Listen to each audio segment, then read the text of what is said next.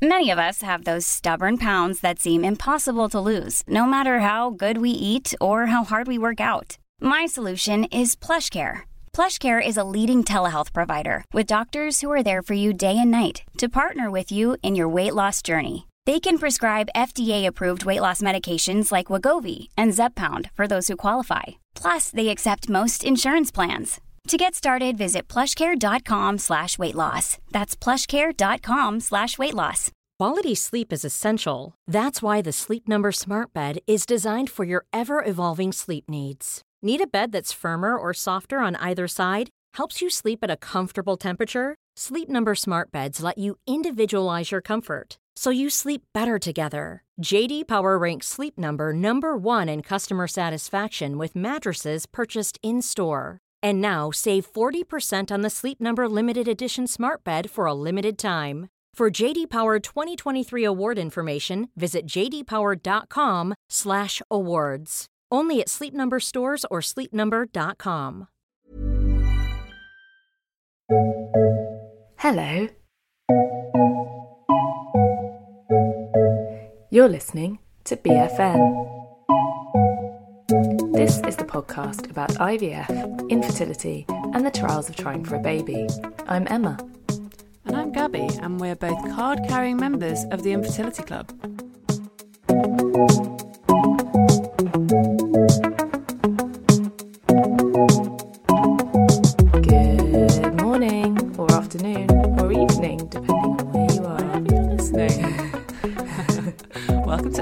Episode two of series three. We are still tragically torn apart.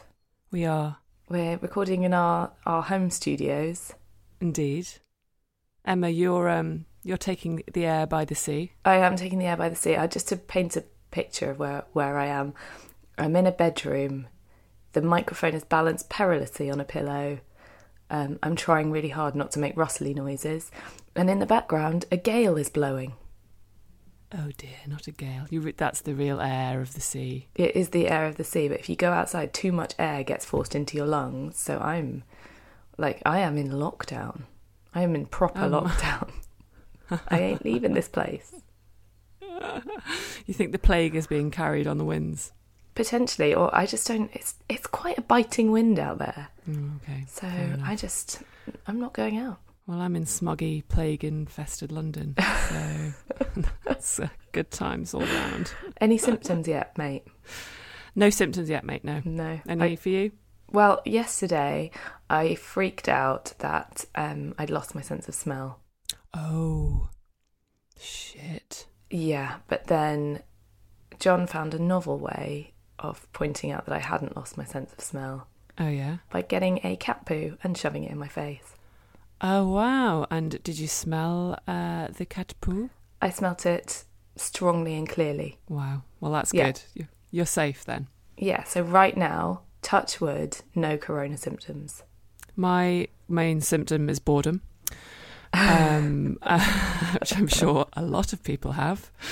Um, and yeah, so today I am going to bake a banana bread, which I'm quite excited about. Me too. Oh my god, it's BFN banana bread.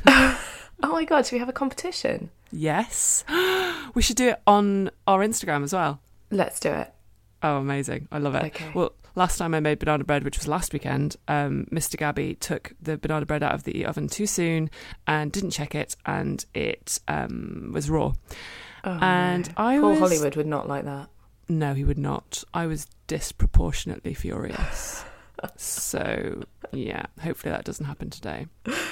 Well, today, um, other than baking a banana bread, my sole plan is to put a bra on at some point. Oh, yeah. I mean, I've got a confession, mate. I am currently naked apart from a dressing gown. Gabby, I've never recorded like this. what a treat. BFN just took an exciting turn. Interesting turn indeed. um, and okay, moving on. Uh, the other exciting thing that's happening to me today is that Mr. Gabby is going to give me a haircut. Oh my god, that's Yeah. exciting. I know he's so he's so excited. He's been watching YouTube videos of I was gonna say. um, of Bob's, and Okay. um, yeah, I just it, I was really looking forward to getting my hair cut, and it's been too long, and I just can't wait anymore. I can't wait to see the pictures. It's gonna be funny. To be to be fair, I bet he's really good at it. He's quite skilled with his hands. well, his dad was a hairdresser, so he thinks it's in his DNA. Oh really? Oh really? Yeah. oh, I love Oh it. dear, the confidence before the fall. Oh my god, guys! If you wanna if you wanna follow what happens, um, follow Yeah. Gabby's Instagram. Yes, I You have to put it on the grid because we're recording now on Saturday, and this isn't coming out till Tuesday unless you do a highlight. Yes, I will absolutely um, document it for everyone's joy. Okay, that's that's at BFN Gabby, everyone. That's the one. Um, onto the show. Indeed, So we've got the first dispatches from Cardiff this week. we do. I'm so excited. The Yeah. honeyed tones of our Cardiff and West Country buddies. Liz and Nick, um, they're just kind of, to be honest, they've been recording this since December, so there's no there's no Corona references. How refreshing um, Indeed. in this. So that this was recorded, was it, it even at the end of last year? I think. I think it was. yeah. Um, yeah. So yeah, if you want a Corona-free environment, look no further. Well, apart from um, apart from our chat and and the Apart chat from then, yeah. So, after that, um, Gabs.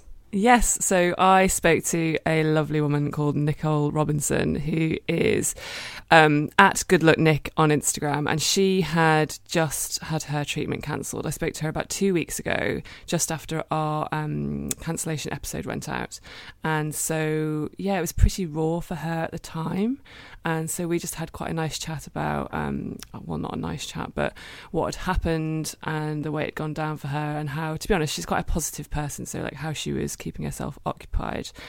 Um, and interestingly, she featured in on ITV News on Friday night, along with Kirsty, who is at Infertility WTF IVF, and Sophie at Infertile Midwife.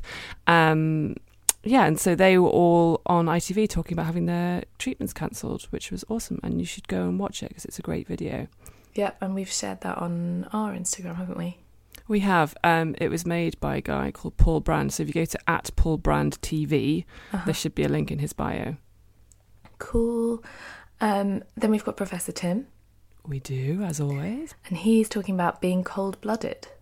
Yeah, because I think some people do run a little bit colder and a little bit hotter, right? I'm a little bit cold all the time. Are you? Mm, I always. am just normal, I think. Boring. And uh, that's it.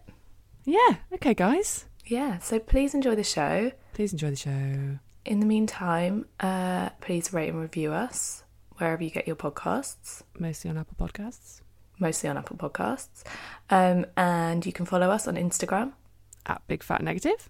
on Twitter, At Big Fat Negative. and you can email us. Big Fat Negative Podcast at gmail.com. Please enjoy the show.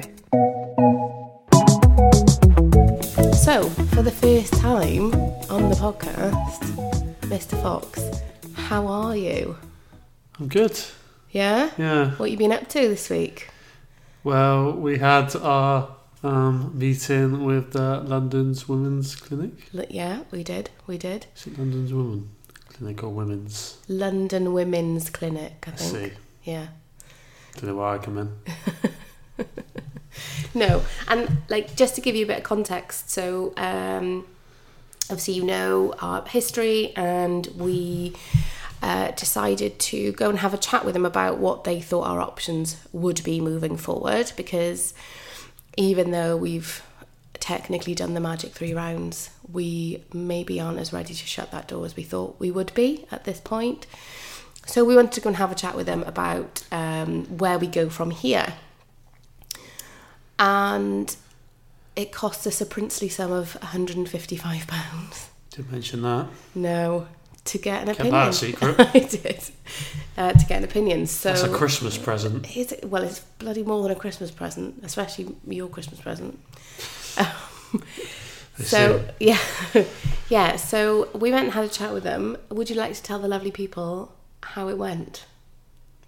It went for once as we kind of expected it to go. Well, not expected it, uh, Yeah. what we wanted to hear. Yeah, Kind of. yeah, yeah. I mean, There was no surprises like in every other meeting we've ever had, where it just seems to get steadily worse and worse. Yeah, I think you're right. Uh, no major surprises. I'd sort of gone into major research mode and was expecting to hear what I heard Yeah. and was glad that they uh, were honest with us. Yeah, I think the concern was that we were just going to be told, yeah, keep going for IVF without any real practical reasons why the next time it will work. Yeah, Because we've already come to terms with the fact that our chances are quite low. yeah, and I think it's definitely for a reason that we hadn't expected in the first place. So that was quite a challenge to come to terms with. Um, I think that one of the things for me, just to go back to the to sort of the, the start of the appointment, really, one of the things for me, I know that you mentioned it quite a lot before, and probably it's one of the first things that comes out of your mouth when we talk about visiting clinics and, and IVF, is that you are very much not a part of the process. Um, you know, as soon as you're walking through the door, you're not really acknowledged or um, addressed. And for me, that was really quite obvious this time round.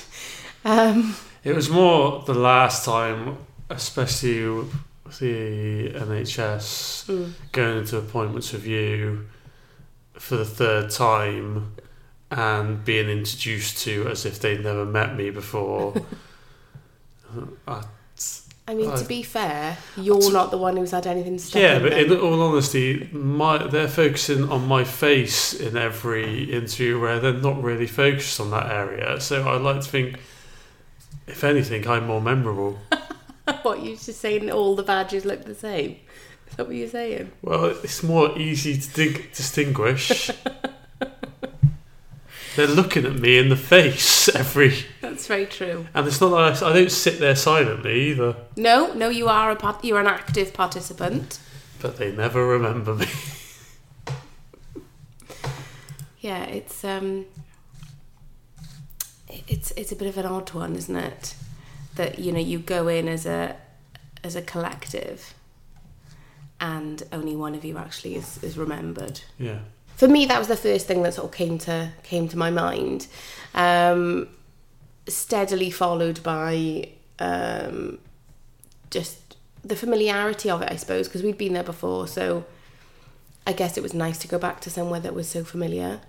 Um, and we know that the people are, apart from ignoring you, quite yeah, they Decent. are. Yeah, they are generally. Like, generally, they don't need to acknowledge me for most of the part. For most of the parts I've come with you, yeah. I'm just there to support you. Mm. So medically speaking, I don't need to be there, uh, so they don't really need to acknowledge me. Yeah, It would be nice to say hello, sure, but um, and Yeah. they do seem like nice people. It's just obviously they've got a job to do, and I get in the way if anything. Yeah, but it's nice that you're an active participant. I can imagine that if a lot of men went and weren't acknowledged, then they would, like you say, realise or oh, feel like they don't need to be there and then just remove themselves. And that's kind of not the point, is it, really? Yeah, it's different when we went to speak to the doctor for our appointment because obviously it was a conversation with three people. Yeah. and I wasn't ignored. And I think that's just explaining the situation. There's no medical procedures. In fact, I had to do something for that appointment. You did. So yeah, it, because because we'd gone in uh, having had previous treatment with the NHS, they wanted to treat us as as new patients, and so for the princely sum of 155 pounds. Uh, not only did we get the consultation with uh, the doctor, we also had, um, for me, uh, a sort of repeat uh, experience of a visit with Wanda, and for you, a sperm sample. Yep. Very much the last humiliation of IVF is to hand someone a cup of my magic stuff Is that what you To- call it these yeah. days? to for, for what essentially for me is a member of the public. Yeah, well, it's a I, strange, I- it? we don't have a relationship. I just had to do that. Then hand her a cup of it. Yes. Yeah. I took the decision quite a long time ago that I was going to produce my sample at home. Yeah, and we're quite lucky that we live really close, aren't we? So Yeah. I say lucky in the loosest of terms, um, which means that you have been able to do that Yeah. because you get quite stressed out about it, don't you? Yeah. It's not the easiest thing to do. We don't really talk about it, do we? No. Because it really, really stresses you out. I remember going, going him to go to the toilet once in the London's Rural Clinic, just on a, a random appointment, and the toilet is in the room where you do the sample in, Mm. unbeknownst to me. So I walked in there, went to the toilet, then came out and had a look around at my surroundings. And there was a TV, there's a DVD player Mm. with some special movies. And what drew my eye was the was the chair made of vinyl, and what can only describe as an arse print in the chair. Nah, this isn't for me. No. I'll do it at home. It's fine. I would rather run through the streets of Cardiff with my sample. securely at body temperature. so yeah, so we went and had a conversation with uh, the doctor, and um, like I said, we, you know, like we said, it wasn't anything that was particularly surprising for us. I don't think I'd, you know, as you know, gone into full on research mode, so knew what I wanted the outcomes to be. Uh, or what I thought the outcomes would be, and they confirmed our um, ortho process, which was that if we wanted to uh, go again, we did make it very clear that if we were going to go again, it was going to be our last go, um, because I think we're just getting to the point now where it is a bit much. Um, but if we were going to go again, we wanted to go with the option that was going to give us the greatest chance of success. Because obviously you're going to put all your eggs in that basket, and, and you're going to hope for the best. You know, hope for the best, really, aren't you? So we uh, were told that in order for that to happen, that they would suggest that we went for donor eggs. Well, what did they say originally? Because they can't really tell. They can never be sure if it's my sperm or your eggs that are causing trouble with fertilizing. Yeah, so I mean, she was very diplomatic about it, wasn't she? Yes. Um, you know, she explained it very well and basically said that um, it's it's very difficult to establish what is the fertilization issue, uh, which side is causing the problem.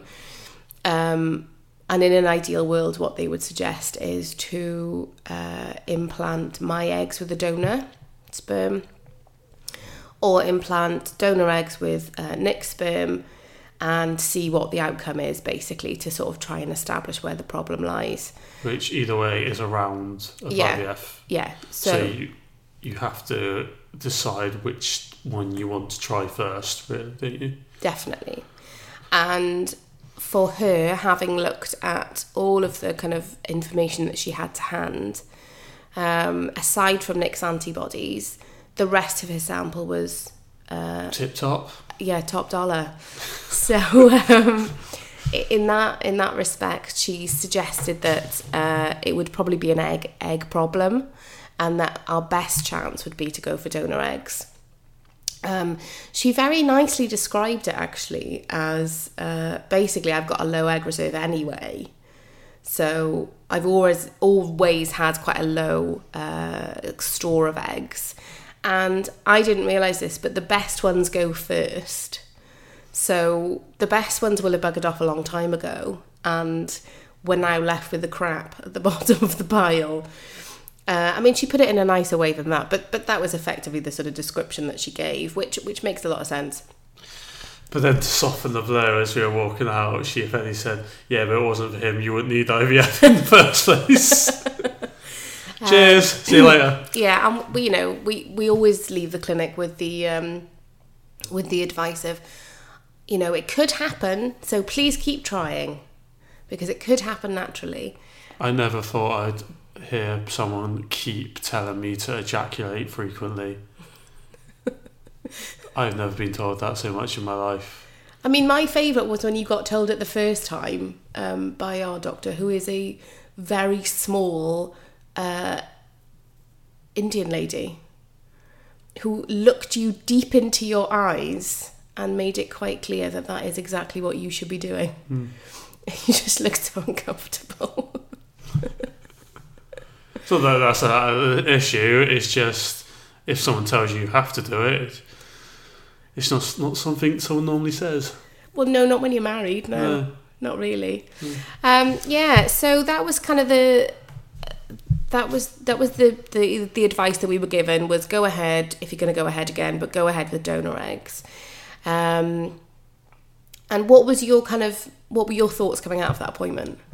I th- I think um, it was nice to have what we had talked about before be told to us by a doctor, so we were on the same track. Because I think you were a bit more gung ho about donor eggs than me. I think that's fair.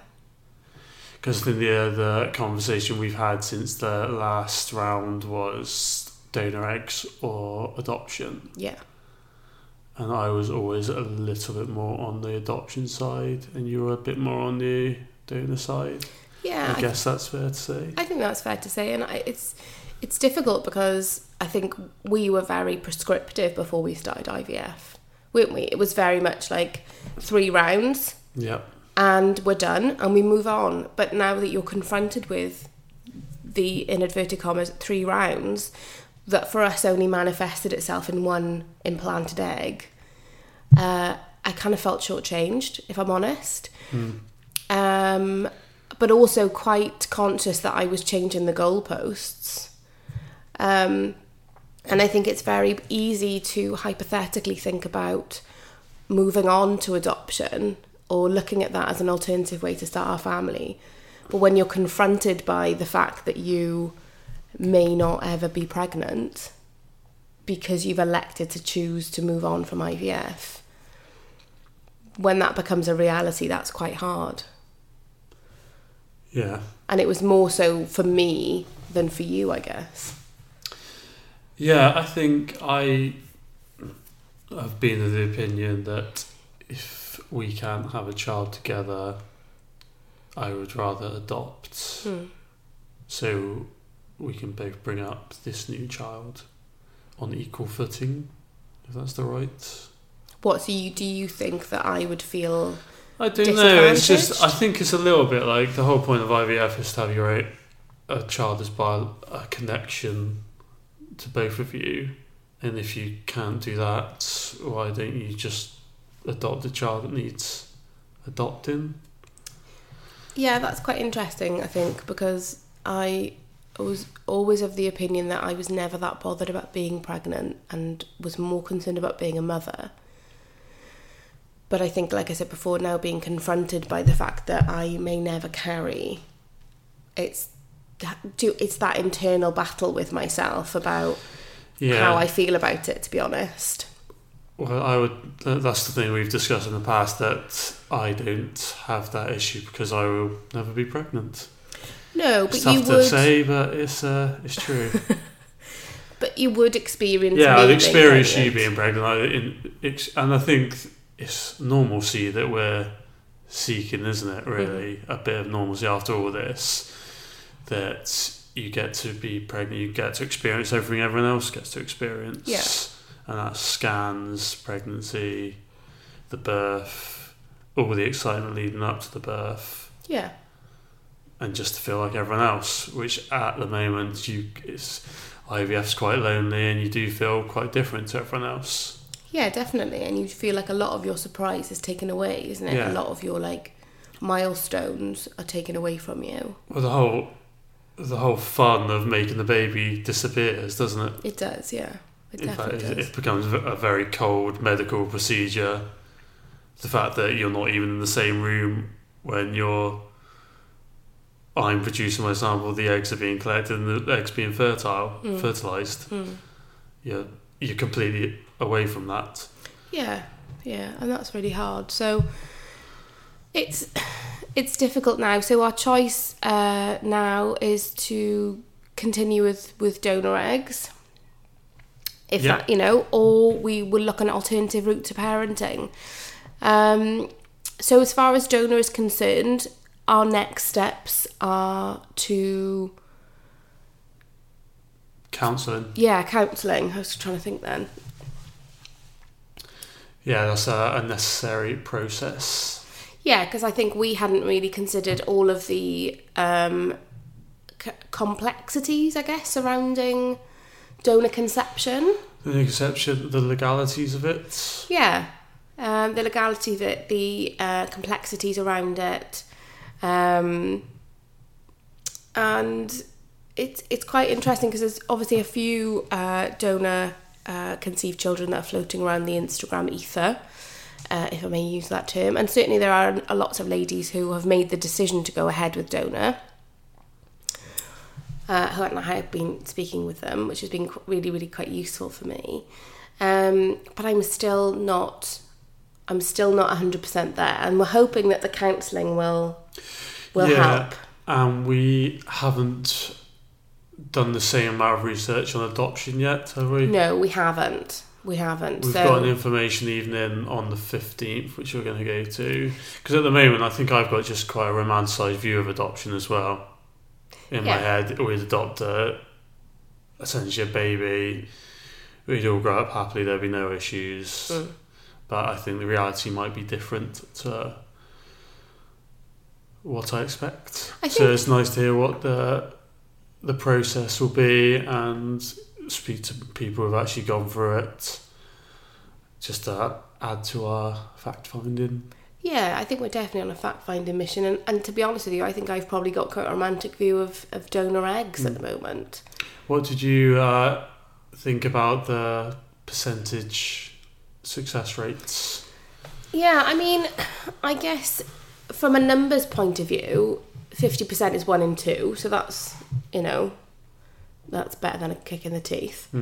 Um, yeah, I guess from reading up on it, I thought that the percentages might be higher. Yeah, certainly within our clinic. Um, I don't think we ever actually asked anybody what our percentages were before. no.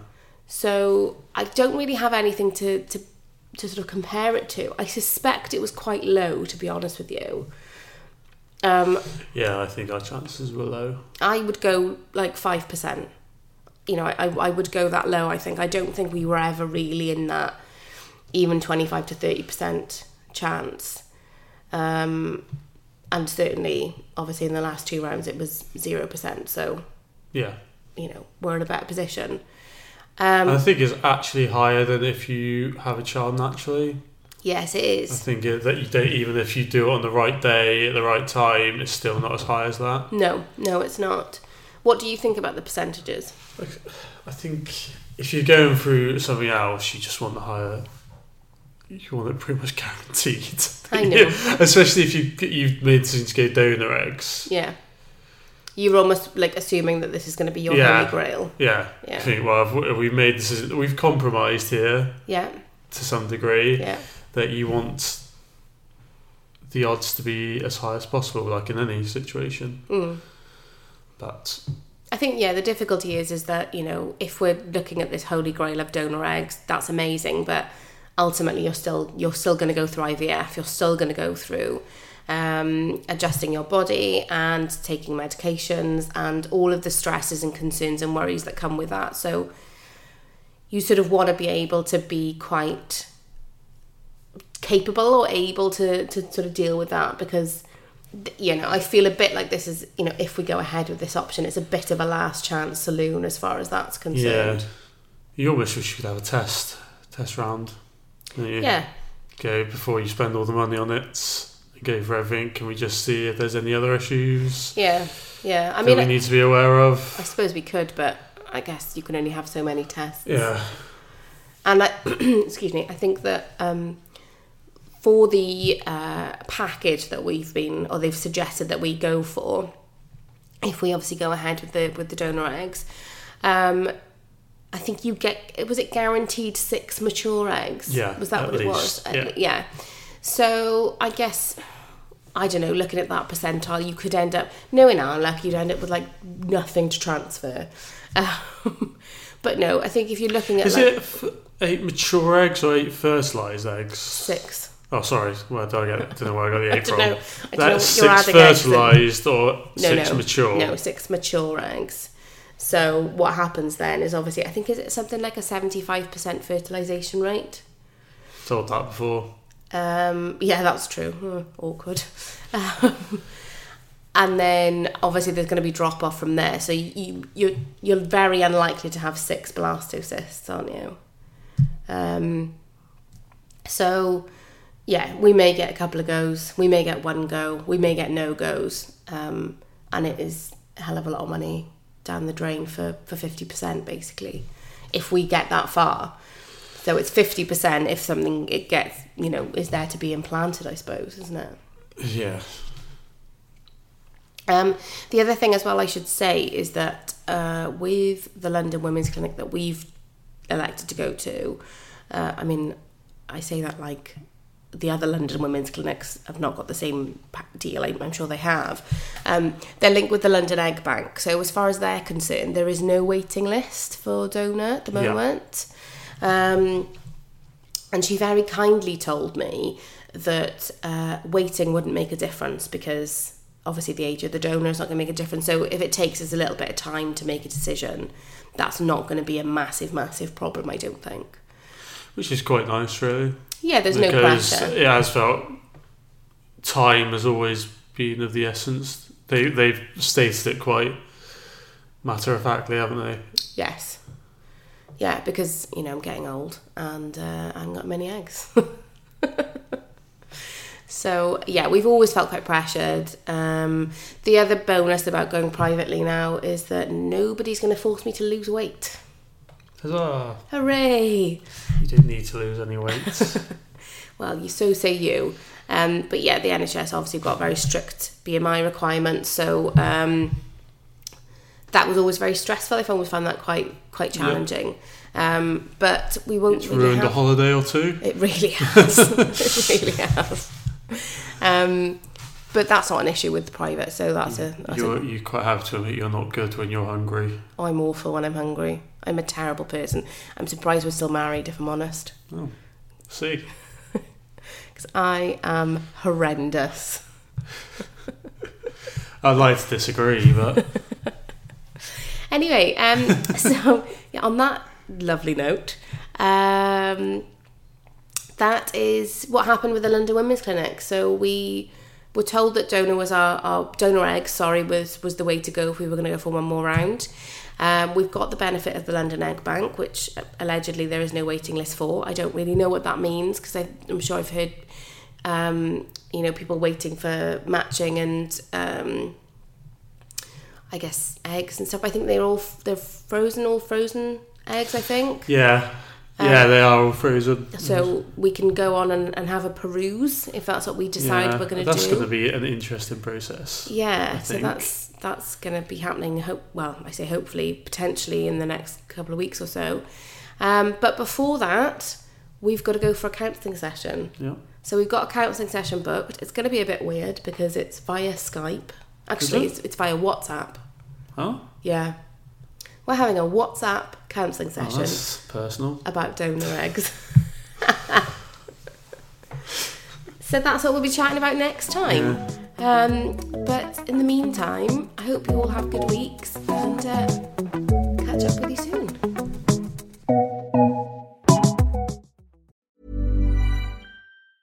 Planning for your next trip? Elevate your travel style with Quince. Quince has all the jet setting essentials you'll want for your next getaway, like European linen, premium luggage options, buttery soft Italian leather bags, and so much more. And is all priced at 50 to 80% less than similar brands. Plus, Quince only works with factories that use safe and ethical manufacturing practices. Pack your bags with high-quality essentials you'll be wearing for vacations to come with Quince. Go to quince.com slash pack for free shipping and 365-day returns. There's never been a faster or easier way to start your weight loss journey than with PlushCare. PlushCare accepts most insurance plans and gives you online access to board-certified physicians who can prescribe FDA-approved weight loss medications like Wegovy and Zepbound for those who qualify. Take charge of your health and speak with a board-certified physician about a weight loss plan that's right for you.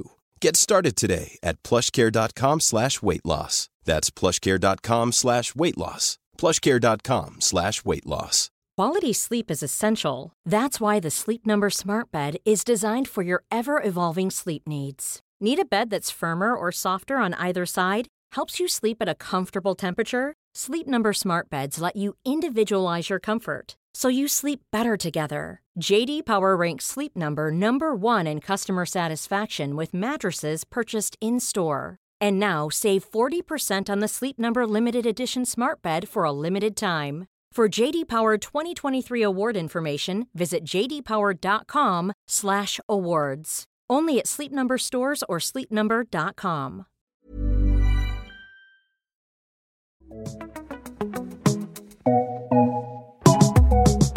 Um, Nicole, thank you so much for speaking to us. How are you doing?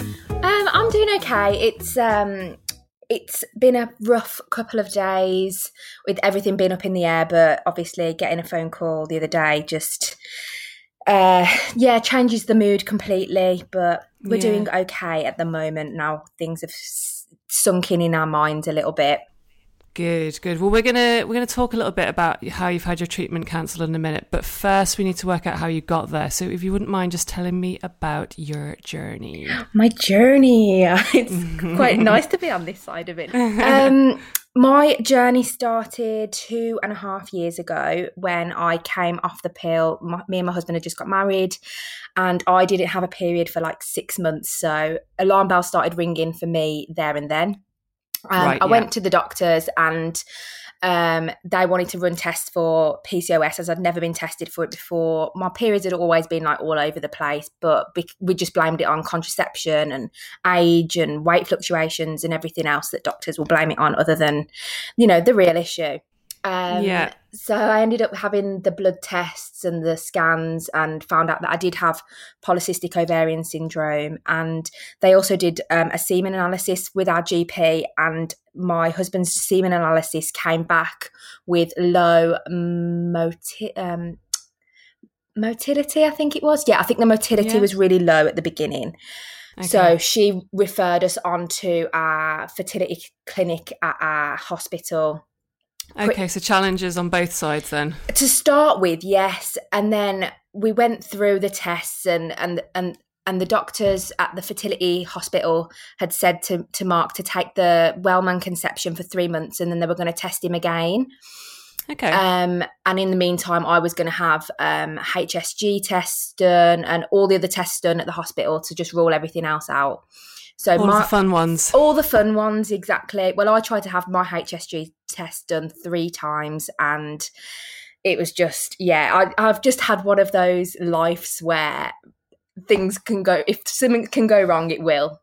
Oh, mate, three times. Yeah, I went in three times. In the end, they, I, they were like, "We've got you a mug in the kitchen now." I've, I'd been in that many times. Everybody knew who I was, and And what happened? Why couldn't they do it? because of my periods being all over the place and my cycles being really long and I would bleed for quite a long amount of time, there was always either old blood there or there there was there was just something that would stop them um, because of like risk of infection and stuff. So they'd kind of like open me up with the speculum as as you do, and that would be it. They'd be like, "No, there's still blood. We, you, we're going to have to do it again." And I'd call them, or they couldn't get me in, or I'd get in and there'd be blood, or whatever. So on the third go, I found out that both of my fallopian tubes were blocked. Oh, wow. Yeah, so that was that was a shock. Um, Yeah. not something you ever think about. You know, you, you just think, oh, it's gonna you're gonna be fine. Of course, Um, yeah. So yeah, both of them were blocked, but luckily Mark's fertility, um, Mark's semen analysis had come back, and his results were back into normal range. Oh, wow. So the Wellman had improved them. Yeah, he'd really improved. He'd like took a little bit more of a healthier lifestyle. Um, you never you never know whether these sorts of things is just like a, on on the day it was bad that day, or or or whether the tablets have helped. But yeah, so far we um his his motility went back. I think it went from three percent to twenty something percent. So That's it was incredible. it was quite a big jump in three months. So we we he's been you know preaching about those tablets for sure. Good, good, good. And what what other lifestyle choices did he make? Um, he started training more regularly at the gym. Um, Mm. Because he's because we're self-employed it's hard to like fit it in our lifestyle but he did um cutting down on the drinking you know going out on the weekends and stuff because we've got quite a active social life and stuff. So yeah just just Oh, minor things nothing nothing major you know. We've we always Yeah. said we were never going to put too much pressure on ourselves to change too much but yeah to just change a few things to, that would make us feel better to make us feel like we were doing the right things Yeah, feeling like you've got a little bit of control back, I guess. Yeah, for sure. Um, so once I found out that both of my tubes were blocked, that we were then referred on for IVF. Um, we were approved for one round with one transfer on the NHS, which is the Okay. round we're on, and that's that's as far as we got. We started our IVF in um, I think we had our consent signing in October, and we started the round in November um, again because I've got PCOS. Obviously, you, I was at risk at OHSS, which I was because there was quite a lot of follicles in the end. Even though that it took quite a long time to get to that point, I stimmed in the end for 22 days to get Oh, to that God. point because I was not responding. Um, but they didn't want to up the dosage because of the PCOS, and it was just like it just seemed like a big circle. So we ended Mm. up having a freeze all because of the risk of OHSS. Okay. And And, look- did you did you get any I- um, signs of OHSS? No, I didn't get any signs. I mean, I felt a bit rough, but I didn't. I didn't get OHSS. I just rested for a couple of days, and I kind of think it was the best thing for me because after on day three, and day five, I was thinking, God, I don't know how people go in, and you know, I was still sore. I didn't want to. I, you know, I didn't want to have be messed with anymore to have a transfer, but. I kind of was just looking at the pos- trying to find the positives in in my own situation. Yeah, no, that's good. Yeah, and then that was in um, that was at the beginning of December, so I had all of Christmas and everything being normal, and we managed to get a holiday in in January before my FET started, and that's where we pretty much got up to. Oh God, so where um where did you go in January just to lighten the mood for a Yeah, second? we managed to we go we went to Sri Lanka, and it was Oh. Amazing. Well Yeah. done. It's always good to get something like that in the bag. yeah, we were so we were so grateful to be able to get a little break in, and we could do all the things and eat what we wanted and have a few drinks, and you know, try to Yeah. be normal as Absolutely. as normal exists in this world. Yeah, yeah, yeah. No, well done you. Um and um so you've got your embryos on ice. How many did you end up with? Yeah, we got um we've got ten on ice. Uh, They're all at day one at the moment. They were frozen Okay. on day one. Amazing. And so when did you get the first inkling that something was going to go wrong with the with the treatment? So a lot had been up in the air. Everybody, you know, on Instagram had been a bit panicky. On in the Facebook groups, um, the IVF community in general, I'd felt we were a bit all over the place, worrying. Um, but I thought I'm a week out here now. I've been going through my meds for the last couple of months. Uh, the estrogen. I hadn't started my progesterone pessaries yet, but I was due to go in on Wednesday for a scan. But I had Okay, a so call. you were already on drugs. Yes, I was already on my drugs. I was already taking the estrogen tablets. So my lining was thin, and then I was uh, I'd been in for my scan, and they told me my lining was thin, and then I was put on the estrogen tablets, and then I was due in to go in for the scan for to start the progesterone to have my transfer the week after Right. yeah so it was pretty close to the end before before they said anything but Right. i had a call the day beforehand um with them just moving the time of the appointment which which was strange because i was like you know when you get a private number you our hospital usually always call on a private number. So i was like oh, i'll answer it because just in case. And they were just moving the time of the appointment from 7.20 to 9.40 because she said they had had um, some staffing issues. And i and i'd said to her on the phone then just uh, as a whim you know oh i was worried that you were going to call me and cancel. And she said no no no. It's all fine. It's all in hand so i was like oh okay that's that's fine so that that had put my mind a little bit at ease because i you know we were getting a bit worried and then the next day i got the phone call um, to say that all of that information had been flipped on its head and they were cancelling the round I mean, how did they deliver that information to you? What did they say? Um, she she went through, you know, the checks and of who we are, who who I was and stuff. And I was on my own in the house. My husband was at work, and she she had um, you know, when you can tell when someone's going to give you bad news because of the way their voice is, and she was Mhm. really softly spoken, and she was like, I could tell she was upset, and to give me the news, and she was she just said, "I'm really sorry, we're, we're stopping all treatment." Um, we're not going to be able to carry on with your treatment now. If you're on any drugs or the drugs you are on, stop them. Um, Oh, God. yeah, there was literally, she just literally said that we can't do anything because of Wow. this, because of the situation. And it's just, it was just heartbreaking. And they said specifically staffing issues, did they? I don't know because um, where we're at is the Birmingham Women's Hospital, which is part of the uh, the QE, which is quite a big hospital um, in in our area, and I think a lot of people come here if there's like emergencies and stuff. So I think Mm. they're being distributed into like the main parts of the QE to help other departments, the nurses and stuff. So hmm Yeah. And so, how, I mean, did they give you any like idea about when it might start up again, or was it kind of an open ended Yeah. cancelling? She said, "Have you got any questions?" Um, she did say we are cancelling everything for now. You know, all treatment's going to be stopped. And I was like, "Well, do we have an idea?" And she said it's going to be at least another couple of months. And I know it's quite a big department because I know there's quite a lot of people from the Midlands that go there. Um, and she said that she she is not sure on in what order they're going to restart people, which is another, you know, even if they do open in another two to three months' time, am I going to be on the first wave of people starting back up?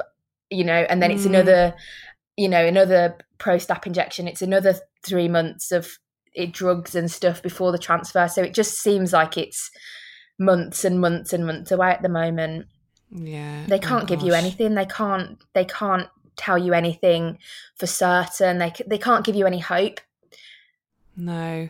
And so, I mean, you talk about hope there. How did that make you feel? i um like to think of myself as quite a positive person and it it, it broke my heart to start with because it, it was so close you could literally like it was in touch touching distance Mm, man, yeah. yeah and um i didn't I, I try not to get upset and i try and see the positive side of everything but it was really hard for the first you know for the first afternoon. I got the call at like two o'clock on the on the tuesday and um it was just hard for that for that evening. Yeah to get your head around it and try and even just try and pull out the positives to think of. You don't think rationally to start with you just think about yourself and Of course, of course. I mean, you've been building up to it and leading up to it. I mean, completely natural to to to have that reaction. I guess it's is it. I mean, what I've been thinking is that it must be hard because on one side you you understand Yeah. why it's happening and it's you know the whole country's basically been fucked over. yeah Um, so there must be that side of it where you're like, well, I know why, yeah but still it hurts. yeah it's it's it's really hard because you do think you, you know if if you don't know what the side effect or the risks of the virus are at the moment we don't know how it's affecting people how it's affecting babies and pregnant women. So it if it's going to keep me healthy if it's going to keep uh, uh, what could have been a baby healthy by just waiting a little bit longer then you know i'm willing to wait that little bit longer even though i don't want to wait do you know what i mean Mm, of course. you know it's it, you've got to i've got to just see the positives i've got to just focus on what i can control because you know there's going to be people out there now that are pregnant or have just had transfers that are going to be a little bit worried you know Yeah. yeah. um and i do feel for those people and i feel for everybody that's in my situation right now that are are struggling to see the positives And so, how are you and um, your partner keeping your heads up then? What have you got any kind of plans to try and stay positive? It's really hard at the moment, isn't it? Because you can't go, oh, let's book a trip or let's go to the cinema or go for dinner or whatever because we can't do anything right now. So it, it is hard. So we're trying to focus on, we, we're quite, we have a keen interest in fitness and stuff. So we, we're trying to like carry on working out, working out at home. Um, trying to keep our business busy um you know keep keep afloat in that respect as well Yeah. So I yeah, suppose you're you're sharing your journey as well, so that must kind of keep you busy as well. Yeah, trying to share my journey on my Instagram and my YouTube, and you know, supporting everybody else in the community as well helps me stay focused because I feel like I'm being positive for everybody, like bringing a little bit of light to everybody, everybody's story by just sharing what I'm going through and how I'm trying to stay positive and stuff. So. Yeah, it's, it's a tough one, especially in times like this. But it, we've got to just pull together and do our best, and yeah, we'll all get there in the end. And so, I guess, what would you say to? I mean, there's going to be lots of people listening to this that are in a similar situation to you that have had their treatments cancelled or that are unsure. Um, would you have any advice for them? Yeah, I think if your treatment hasn't been cancelled yet and you don't know what to do and you've not heard from your clinic, I'd definitely give them a call. Um, I've had a few messages from ladies that are unsure what's going on. They feel really in limbo, and I'd just say give your clinic a call. Everybody that has had their treatment cancelled or delayed or postponed, I am with you. I feel for you. Just focus on what you can control. Pick a new target, pick a new goal, something that you can aim for right now whether it's you know focusing on your diet trying to be a little bit healthier or you know even just watching a new program on netflix or whatever you know whatever's going to get you through this time we, we will get there eventually Yeah, that's that's some really nice advice there, Nicole. Amazing, thank you.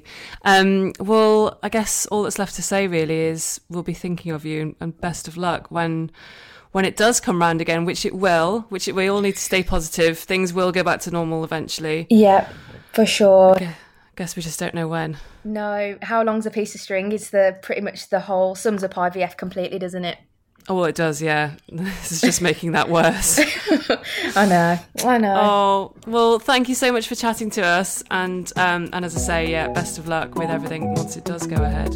thank you and thanks for having me on Now it's time for IVF. what the f. What the F? Um, this is quite a funny one. Yes, yeah. There's actually a listener wrote in and said, "I my blood runs cold. I'm always cold. Is that going to impact um, any fertility treatments that I have?" So um, I was trying to figure out where this is coming from, right? Because, like, obviously, you know, Eskimos can get pregnant.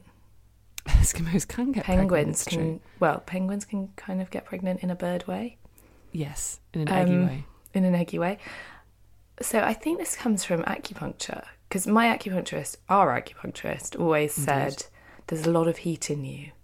Ah. And things like that. They talk about heat quite a lot, don't they? They do, and and the fact that you want your uterus to be warm. You Yeah. don't want all of your um, uh, all of your blood to be rushing elsewhere. Yeah, and th- there was a point where she was telling me not to eat salad. Really? Oh, Louis. She's an absolute hero. But She is a um, legend.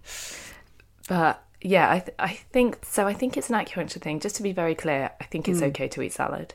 Mm, um, yes, yes. I think it's I also think that's- related to the, the socks thing, isn't it? Yeah, the, everyone yeah. wears socks because they don't want their feet to get cold. Yeah, and uh, which I think again is an acupuncture thing. Mm, okay, yeah. Also, our acupuncturist told us not to have cold drinks, and it was just when I was going through my IVF, there was a period where I was drinking these M&S smoothies that have like folic acid and all sorts of amazing things in them, and they'd be cold, so I would like drink it, keep the drink in my mouth to warm it up first before swallowing it, so that I didn't get cold.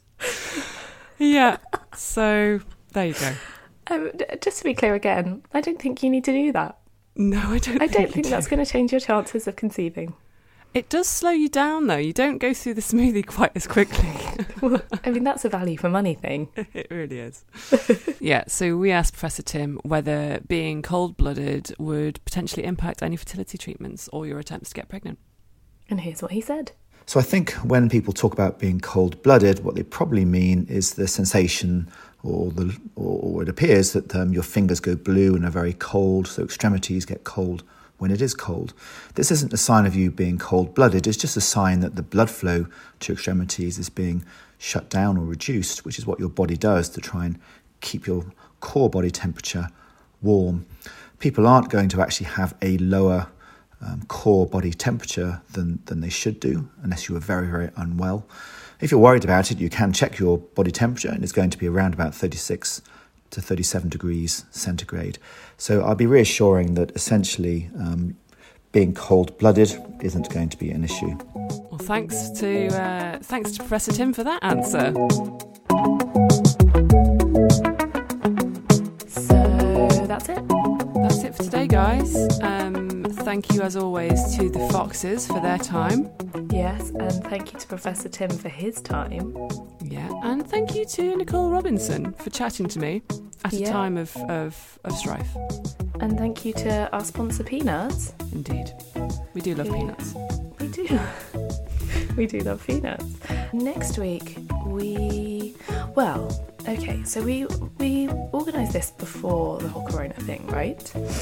Um, but it's we're looking at how basically what you can do in your first year of trying to conceive um, that will help your chances because a lot of our listeners aren't going through IVF, aren't going through So- all that stuff.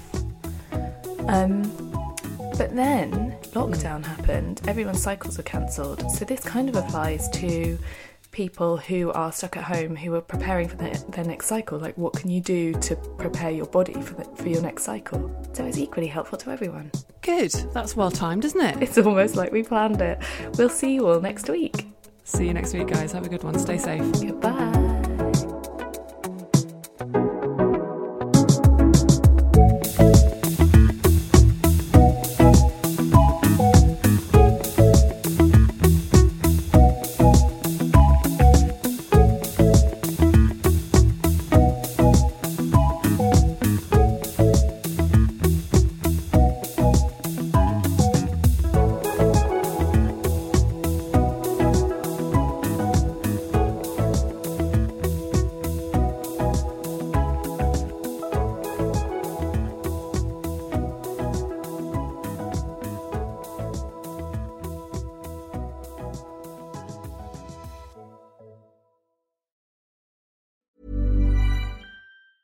Planning for your next trip?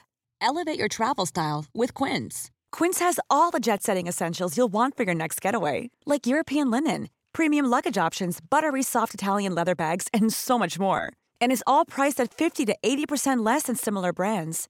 Plus, Quince only works with factories that use safe and ethical manufacturing practices. Pack your bags with high-quality essentials you'll be wearing for vacations to come with Quince. Go to quince.com slash pack for free shipping and 365-day returns. Imagine the softest sheets you've ever felt. Now imagine them getting even softer over time. That's what you'll feel with Boll and Branch's organic cotton sheets. In a recent customer survey, 96% replied that Bowl and Branch sheets get softer with every wash. Start getting your best night's sleep in these sheets that get softer and softer for years to come. Try their sheets with a 30-night guarantee. Plus, get 15% off your first order at bollandbranch.com. Code BUTTERY. Exclusions apply. See site for details.